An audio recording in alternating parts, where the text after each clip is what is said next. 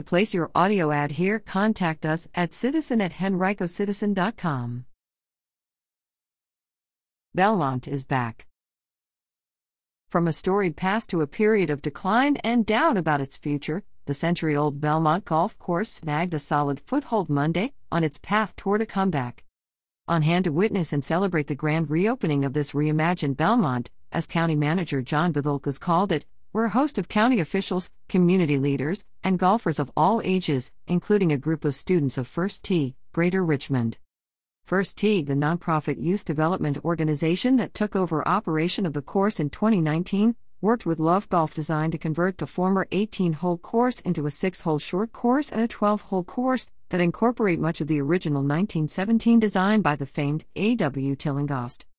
In its heyday, the course, then known as Hermitage Country Club, played host to some of golf's greatest champions, including Ben Hogan and Sam Snead but as a public course taken over by Henrico County in 1977, it became a liability and money loser over the years, and county leaders began to consider repurposing the land. In 2019, Henrico County supervisors Frank Thornton, Fairfield District, and Dan Schmidt, Brookland District, whose districts include portions of Belmont, began a series of conversations with the neighboring community. The response from those community meetings, Vithoulkas said at the ceremony, was certain and clear that Belmont was a beloved place where golf and its history should always, always have a home. Henrico officials' search for a private partner soon led to First Tee, said Vithoulkas, calling it a partnership literally made in heaven.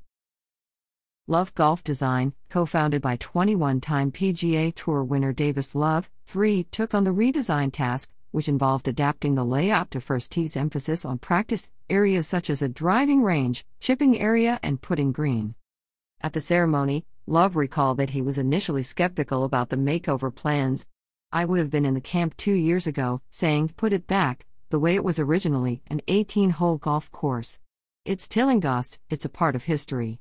Don't mess with history, Love said but his reluctance to mess with history eventually gave way to enthusiasm for creating a course that's unlike anything else in the country, Love said.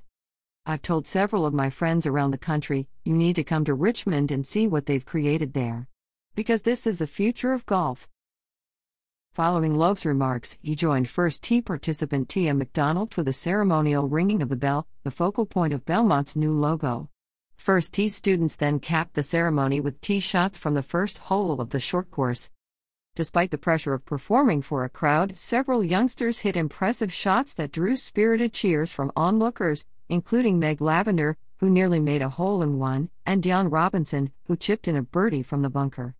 Not only was the performance a fitting finish to the ceremony, but the day's excitement represented just a taste of the energy and growth to come in the Belmont neighborhood, according to Vithoulkas. Noting in his remarks that he was on his way to a meeting about Green City development, the county manager pointed out that the entire corridor is undergoing a rebirth. Just up the road from First Tee's new home, the massive mixed use Green City development will soon begin rising on the site that was formerly Virginia Center Commons. And if you look towards Route 1, Vithoulkas added, you'll have a bike trail that goes from Ashland to Petersburg. This course is going to be at the epicenter of so much here in just a short period of time. IT Belmont officially opens to the public May 29th. For details about the facility, rates, and more, visit